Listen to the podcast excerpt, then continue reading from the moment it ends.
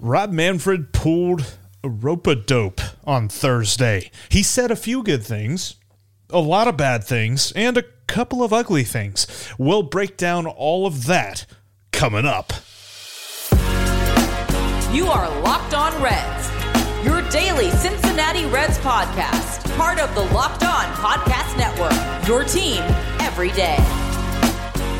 Thanks for making Locked On Reds your hashtag first listen of the day. We are free and available wherever you get your podcasts on all platforms, including YouTube. If you haven't subscribed on YouTube, head over there so you can see mine and Jeff's wonderful faces each and every day. Uh, I'm Stephen Offenbaker alongside Jeff Carr, and we have a passion for baseball, a passion for the Cincinnati Reds, and we have taken that passion and we have turned it into information for you.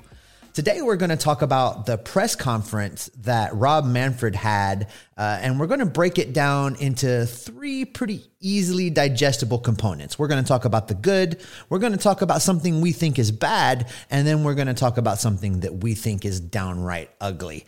And Jeff, I think that there weren't very many surprises in the press conference that hashtag Manfred hates baseball held today, but I do think that there were a couple good nuggets to come out of that. And I think we can start right there uh, with the good, which is, I think, the implementation officially of the universal designated his- hitter throughout Major League Baseball. Yeah, I'd agree, Steve, that uh, the DH has been something that we all have expected for a couple of years now. In fact, whenever it wasn't a thing in 2021, we're all like, all right, that seems a little bit off, but I guess I get it. You're going to use it as a bargaining chip, and we're not going to make the game better. That's great. I listen. All you need to know is last year pitchers had over 4,800 plate appearances, and they hit 110. Is that good for baseball? Is that really what we want to watch? Sounds like a Reds third baseman to me. yeah, there's a couple of Reds third basemen that fit that profile. Um, no, yeah, I, I, I'm all for this. I think that it's nice that he was able to kind of drop this off as kind of like you said, it was a nugget. It's a kind of thing that gets you a little bit more excited. We're still in the middle of a lockout. We're not closer to a deal, but that feels good. It feels good to talk about this, doesn't it? It does. And I, I, will be the first one to admit that for the longest time, I was anti designated hitter in the National League. And, you know, I understand people that, that didn't feel that way, but I enjoyed not so much the strategy of the double switch. I think that that gets, that kind of buries the conversation a little bit. What it really was for me was that it made the bench important it made there be some value on having guys because you were going to have to do the double switch. So you needed some players around that were slightly above average and coming off the bench and and helping the team out. Now, modern baseball and analytics and playing the matchups uh, has changed that a little bit. I mean, we've seen it with David Bell time and time again. Uh, regardless of changing the pitcher, David Bell is going to play the matchups and he's going to do righty lefty swaps. Yeah. So there's still going to be an importance of the bench. There's still going to be an importance of having guys around that may not necessarily be your everyday starter, but that can contribute. And then now you get the added benefit of having that extra ninth bat in the lineup and not having to watch pitchers go up there and stand and watch three strikes blow by and then head back to the dugout. So, you know, I think it's a win win. You get to keep the strategy, you get to keep the importance of the bench, you get to create uh, another job in Major League Baseball for a player who maybe never played the field well or is aging a little bit and declining with uh, their speed in the field, but that can still rake in the batter's box. So I think it's a win win all the way around. What are you going to miss most about pitchers hitting? I think the the unexpected oh my god they hit a home run. You know those those those rare moments where they do something and you're like oh my god what just happened? He hit the ball. Uh, i'll miss that. But beyond that i won't miss any of it. No I'm, I'm not really. It's funny because I texted a couple of people, a couple of friends of the shows, and things like that, and I got some varied responses depending on who you asked. I got um, a crying laughy emoji from Lance. He he's obviously not going to miss it. Um, Mo said the you know the self um, the self uh, what was the word? Okay, yeah, the the applause that all of the fans had whenever a pitcher laid down a uh, successful sacrifice bunt. Uh, yeah, uh, obviously nobody is really going to miss them that much. I think that there's probably a couple of people in the world that are trying to be just uh, contrarians and saying, "Oh, come on, they should have kept the pitchers hitting." Maybe traditionalists to an extent, but come on, this is all good. I mean, for every Michael Lorenzen there was the at bat, and I was trying to look it up, but of course, with the lockout, it's impossible to find highlight videos on MLB.com of the the at bat that Max Schrock was the pitcher. I believe it was against the Cubs, and he struck out the opposing relief pitcher in extra innings um, because the relief pitcher didn't want to swing. Like he just he stood there. Max Schrock lobbed over three strikes. Pitcher looked at him, walked back to the dugout. Yeah, and you know, and to be fair, to be fair to uh, a couple of the groups that you just talked about, uh, let's start with the pitchers themselves. You know, I, I, you can't fault them for what their performances were like at the at the plate. The pitchers don't bat in the minor leagues anymore, no. so in many cases, a lot of these guys haven't really hit consistently since high school between their time in college or if they went straight into the minor league system, they have not been batting. And then we ask them to come up and face pitchers that are throwing 100 miles an hour. It's just, it's not realistic. The second part of what you said that I think is something to unpack just a little bit is some of the old timers that are still going to cling to the idea of needing to have the pitchers hit. And I think that it, that's a byproduct of uh, some of the the the hardcore traditionalists not really understanding the direction the game is moving as far as analytics and and the way that management and front office staff look at how the game is being played. Uh, because it took me it took me a while you know as i said to really dig in and understand that that strategy that i love is really still there those in-game decision making opportunities are really still there. I think that uh, you know for baseball to remain relevant it has to evolve and this is a great first step in that evolution to keep uh, the game entertaining and relevant this was always an easy step for me. I, I, saw this coming, especially after they had it in 2020, and I thought that C. Trent made a very good point on Twitter. C. Trent Rosecrans was tweeting about this, and he said, "You know, I used to be an anti-DH guy, and then I realized in the middle of the shortened 2020 season that I didn't miss." watching pitter, pitchers hit. I mean, come on. Who's going to miss the fact that the bases are loaded? There's two outs and here comes the pitcher. And you know, it's like the fourth inning or something, and and your pitcher is pitching all right. You're not going to pull him, so you're just going to have to give this third out up, unless, like you said, the the off chance he does get that hit, and then everybody's losing their minds. But again, one ten. I, I just this is an obvious obvious move for me, and I'm I'm very glad that they at least announced it and made it official. Uh, Steve, uh, this was a good thing there there's more to get to because Rob Manfred presented a solution that doesn't fix any known problem, at least not that I'm aware of, and probably creates more problems. We're going to talk about what that is here in just a minute, but I tell you what, I've got a solution for you. It's called Built Bar. It, it, it's February by now. Your New Year's resolution is kaput. You're done. You want some beautiful, beautiful chocolate, but guess what? Built Bar's covered in it. Built Bar's got 100% real chocolate. Whether you're talking about milk chocolate, dark chocolate, white chocolate, you can go for ruby chocolate as well. Which ruby chocolate is a puff. I mean, if you haven't tried Built Bar puffs, you absolutely have to. And it's not like you know little puffs. It's a puff bar. It's kind of like a Three Musketeer, completely protein marshmallow, completely covered in chocolate. Absolutely delicious. Check them out today at built.com. Use the promo code LOCKED15 to save 15% off your next order. You can try a puff or you can try some of the amazing flavors that they have. I'm not going to lie, I was emptying out an old backpack that I don't use anymore, and I found a couple of cookie dough chunks. If you see that come onto builtbar.com or built.com, you absolutely snap up a box or two of those because they are delicious. And use the promo code LOCKED15 while you do so you can get 15% off. Built Bar with their 100% real chocolate has the kind of statistics that will make any analytics fan cry. Uh, they're amazing. 130 calories, up to 18 grams of protein. Get them today. Go to built.com and use the promo code LOCKED 15. Uh, make sure you check out tomorrow's episode. We are going to break down exactly how what Rob Manfred said specifically affects the Reds. But we still have plenty more to unpack today, Steve, because, well, Rob Manfred said a lot of things, and as per usual, as per, you know, quid pro quo, whatever you want to say, uh, not all of it was good. And we're going to start with something that really struck, I, I know it struck you, it struck me draft pick compensation no more. You don't get it anymore. If you're a small market, big market, if it's a big contract, small contract, there's no more draft pick compensation. That is dead.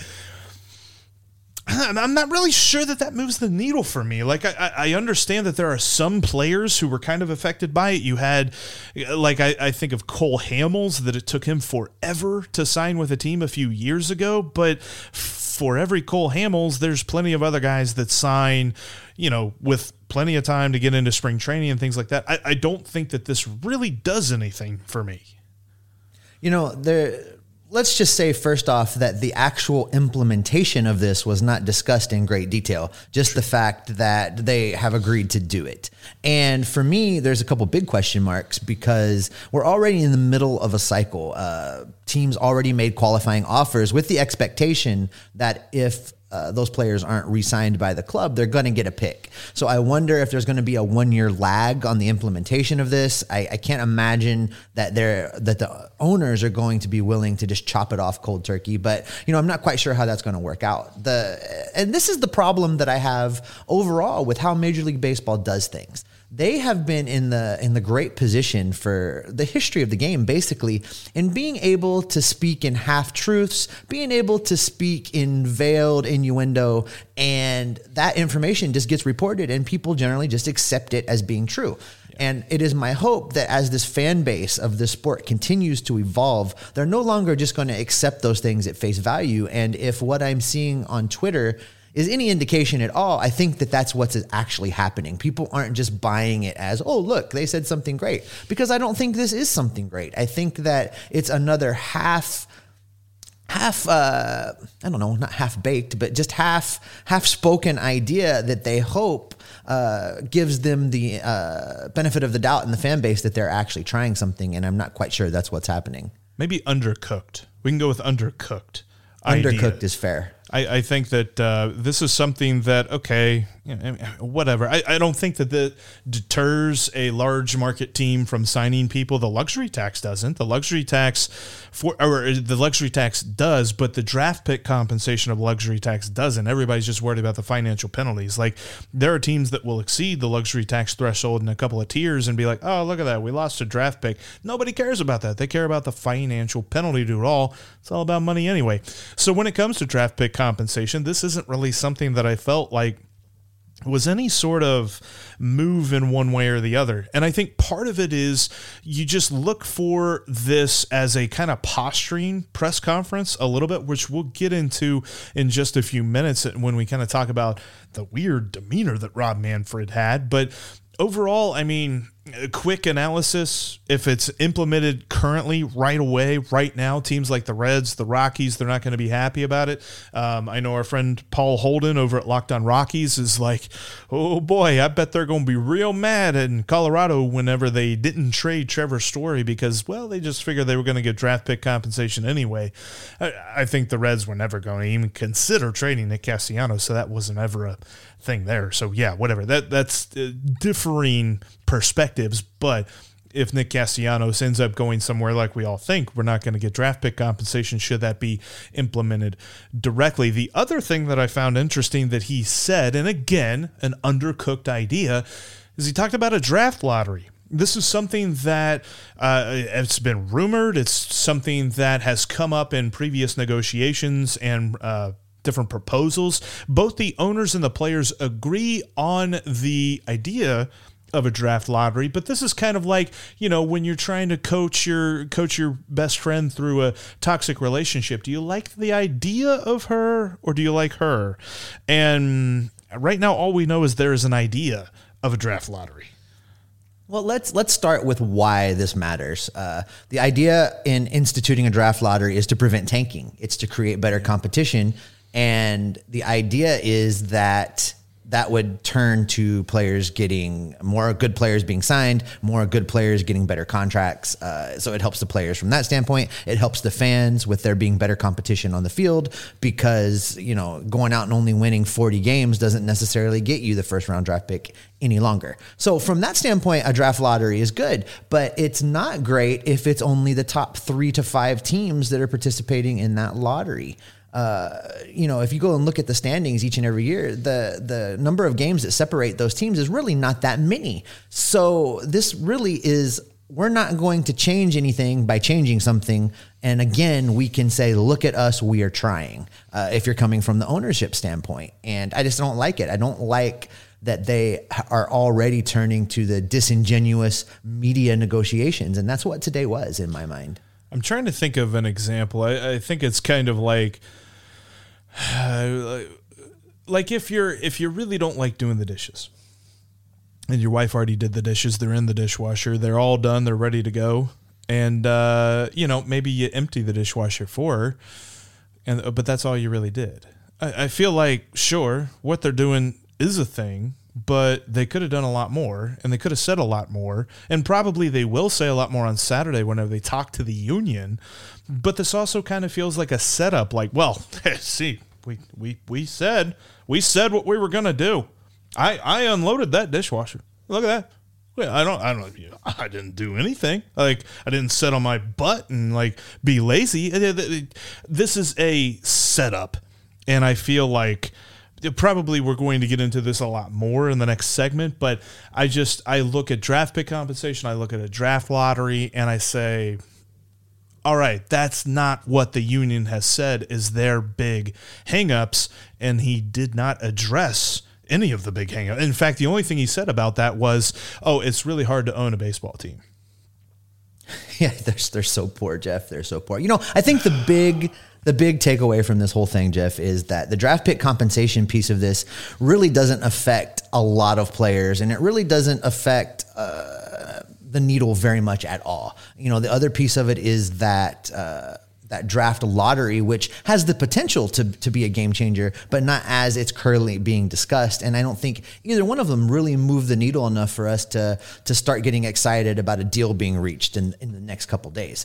Uh, you know, no matter what they were saying, no matter what they were saying, though, Jeff, there was something off in the way that that Rob Manfred carried himself, conducted himself in this press conference, and we'll get into that coming up in the next segment because you know I think that uh, the media team over at MLB was really working on trying to create a, a softer, gentler Rob Manfred.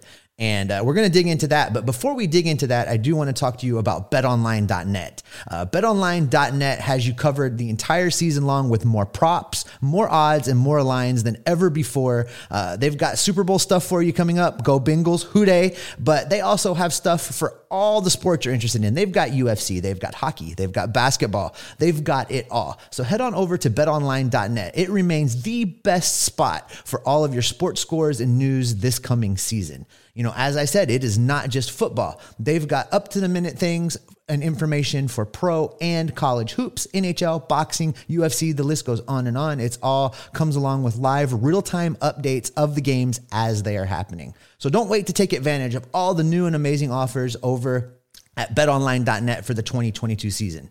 BetOnline, where the game starts. Thanks again for making Locked On Reds your hashtag first listen of the day. We are free and available on all podcasting platforms, and we're over at YouTube with our exclusive Locked On Reds video feed. Head over there, click subscribe, even if you're an audio only listener, because as the season gets underway, once this awful lockout ends, we're going to have exclusive YouTube only content that you're not going to want to miss. So head over there, click the subscribe button. You won't miss a thing, and we'll be with you all season long once baseball gets underway. Now, Jeff, we've talked about the good and we've talked about the bad, and it's probably time that we get into the ugly. And for me, the ugly doesn't immediately reveal itself. You have to dig a little bit. And if you actually see the the video of Rob Manfred's conference today, uh, he was clearly making an effort to be a softer, smiley, engaging Major League Baseball commissioner that he's never been. This was a whole different Rob Manfred, and clearly he was being coached. Clearly, the media team over at Major League Baseball was working with him a little bit, and I really think that he is trying to pull what uh, an old boxing term would be a rope a dope. I think that he is introducing these these things that everybody can kind of get excited about and give a little golf clap to because when Major League Baseball's owners come to the table this coming Saturday, I think they're probably about to drop something on the players that's going to make the players walk out of the meeting. And then they get to again try to present this narrative of being the ones that are trying, being the ones that are giving, yep. uh, while all along it's just a game of misdirection. This was the press conference version of Rob Manfred going, See, we're giving you a universal DH. We're getting rid of draft pick compensation, except our offer on Saturday. Like, that's what's going to happen. And it's going to be something that if the players don't, he's going to come back on Monday and he's going to be completely different. I mean, what we saw today was Smiley Manfred. Smiley Manfred was kind of creepy to be honest with you. In fact, he began at the very the very beginning of the press conference is when he started because he walked up to the podium and got the mic and he's like, "Oh, is it? Uh, oh yeah, you guys can hear me anyway. Yeah, yeah.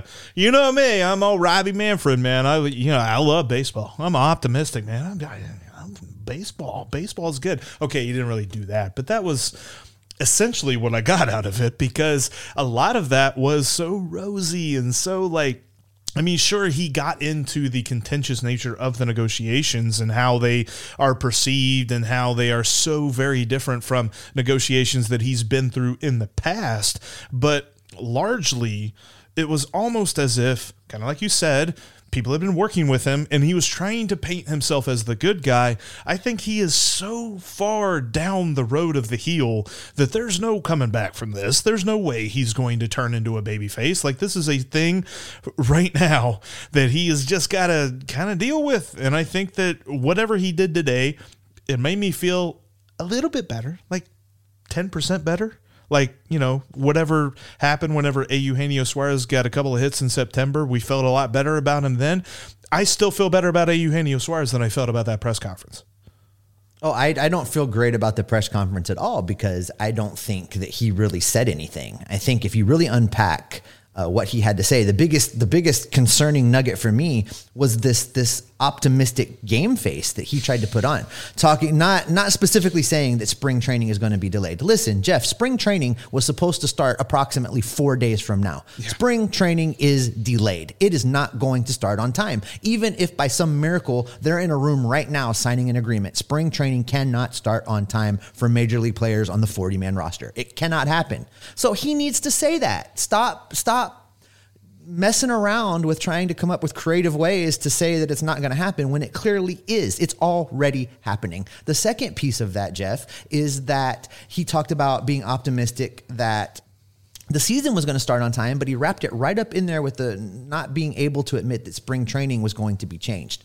The fact of the matter is, the season can still start on time, and spring training not starting on time doesn't necessarily mean that the season will not start on time. We have to talk again about the fact that the players want a shorter spring training. The owners have figured out that spring training is making them money. If you've been to Goodyear and seen the ballpark sell out prior to COVID, there is money to be had there. And I think it's a case of the owners attempting to be a little bit greedy again. So, you know, I think it was again very disingenuous. I think that Manfred's best strategy would be to just come out and tell the truth and I think people would respect that a whole lot more than the half truths and the the crooked smile and the everything is rosy presentation. I I perceived it to be like when you were a kid and you broke the lamp while your parent was at work or something like that, or maybe they went out to get the newspaper or whatever. I don't know. Like they weren't there, and you broke the lamp, and they came back in, and you're like, "Oh, can I get your coat? Can I can I hang it up for you?" Yeah. Yeah. Can do you need me? Can I grab that? Can I can I hold that for you? You know, you were trying to distract them from what was about to happen. It was. It, I, I tweeted out. I'm just like this is like when the mechanic tells you about how clean your car is before dropping the news on you that your repairs are going to cost more than your car is worth. It's just I, I think that it's kind of kismet. He's there's something in that offer on Saturday for the players union that they're not going to like that they're not going to accept and he is trying to paint a picture in which their disapproval of the next proposal from the owners just makes them look like the biggest villains that ever villained. And to be honest with you, because he talked about, you know, well, we really wanted to bring in a federal a federal mediator to uh, break up this deadlock. It's like th- there's a deadlock when two parties are negotiating. One party's negotiating, the other party isn't and whatever they're going to offer on Saturday is not going to be adequate. No, I agree. I agree. I think, you know, every time I think that the owners can't make it worse, they do. So I am really concerned about what Saturday holds as far as this this counter offer, this thing that's being presented. You know, you and I had a conversation off air that we should probably have on air. That I think it was a great point, uh, and that was you. Um, discussing that the owners feel like they're being asked to take a pay cut. Yeah. Are you kidding me? A pay cut? You know what? I don't care. I don't care. You know what? Yes, every penny that expenses increase is a penny less that the owners make. But you're talking about people that are now going to make $900 million instead of a billion dollars. I do not care. I mean, they they continue to cut off their noses to spite their faces, and it makes me crazy because there is so much money to go around, more money than the regular everyday persons like me and you can fathom. Yeah. And and these guys are screwing it up. It's just it's terrible, and they need to move forward. And you know, maybe they're gonna have to suffer uh, some.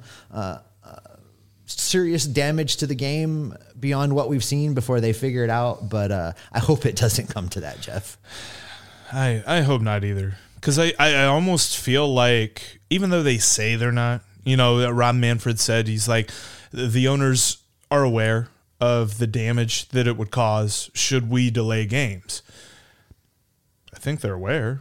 You can be aware of something and still be okay with it. Like, you know, it's just the way of the world. And the way that he presented the whole pay cut idea goes back to the weird rosy disposition that he had throughout this entire press conference. Obviously being coached, obviously being trained to, you know, not look like you're just this blunt dude that's saying bad things, but he got up to the mic and he was, you know, somebody asked him a question that led him to this answer, and he's like, "Gosh, gosh darn, don't you know? Like the the players, man, they just they had this offer, and it's it's uh, akin to a pay cut, you know, to to the owners. I mean, there's not much money to go around. It's like, oh, what? Like what? What are you talking about? Like if you believe that, that means that you believe that Steve Cohen, Hal Steinbrenner, the Guggenheim Baseball Management Group that owns the Dodgers, and all the other large market owners are just sitting fire to cash. And if you're a small market owner, you're living in a van down by the river. Like, no, no, no, no, no, just, no, no, no, no. Nobody's buying that. I, I love that your Rob Manfred impersonation presumes that he's from northern Minnesota. That was great. I don't know where that came from, but I, I, will tell you that your point is not lost on me. Uh, none of these owners are poor. Now, granted, like anything else in life, some have more money than others, but there is nobody hurting for dinner tonight, and they need to figure it out. You're right. You know, they are aware. The question is, what do they do with that information that they're aware of it? If if they until not if they until they understand that what they do is going to cost them money and until it does cost them money, I don't think it matters. So hopefully they figure out here really quick that their best bet is to put butts in the seats. And the, the best way to do that is to field competitive teams with players that are happy and ready to go out and play and, and draw us all in. And your best bet is bet online. No, I'm just kidding. We already did that.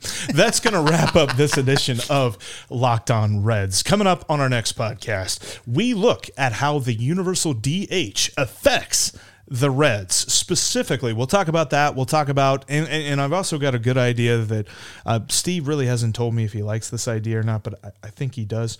We're going to do a draft of hitting pitchers each of us are going to pick three pitchers each when it comes to their uh, ability at the plate. Thanks for making Locked On Reds your first listen of the day. Now go make Locked On Bets your second listen as your boy Q and Lee Sterling help you make some cash over at Bet Online. That's Locked On Bets, just like Locked On Reds, free and available wherever you get your podcasts. Steve, we might be locked out it might be the off season, and Rob Manfred might be saying some real strange stuff. But what are we? We are still locked on Reds every single day.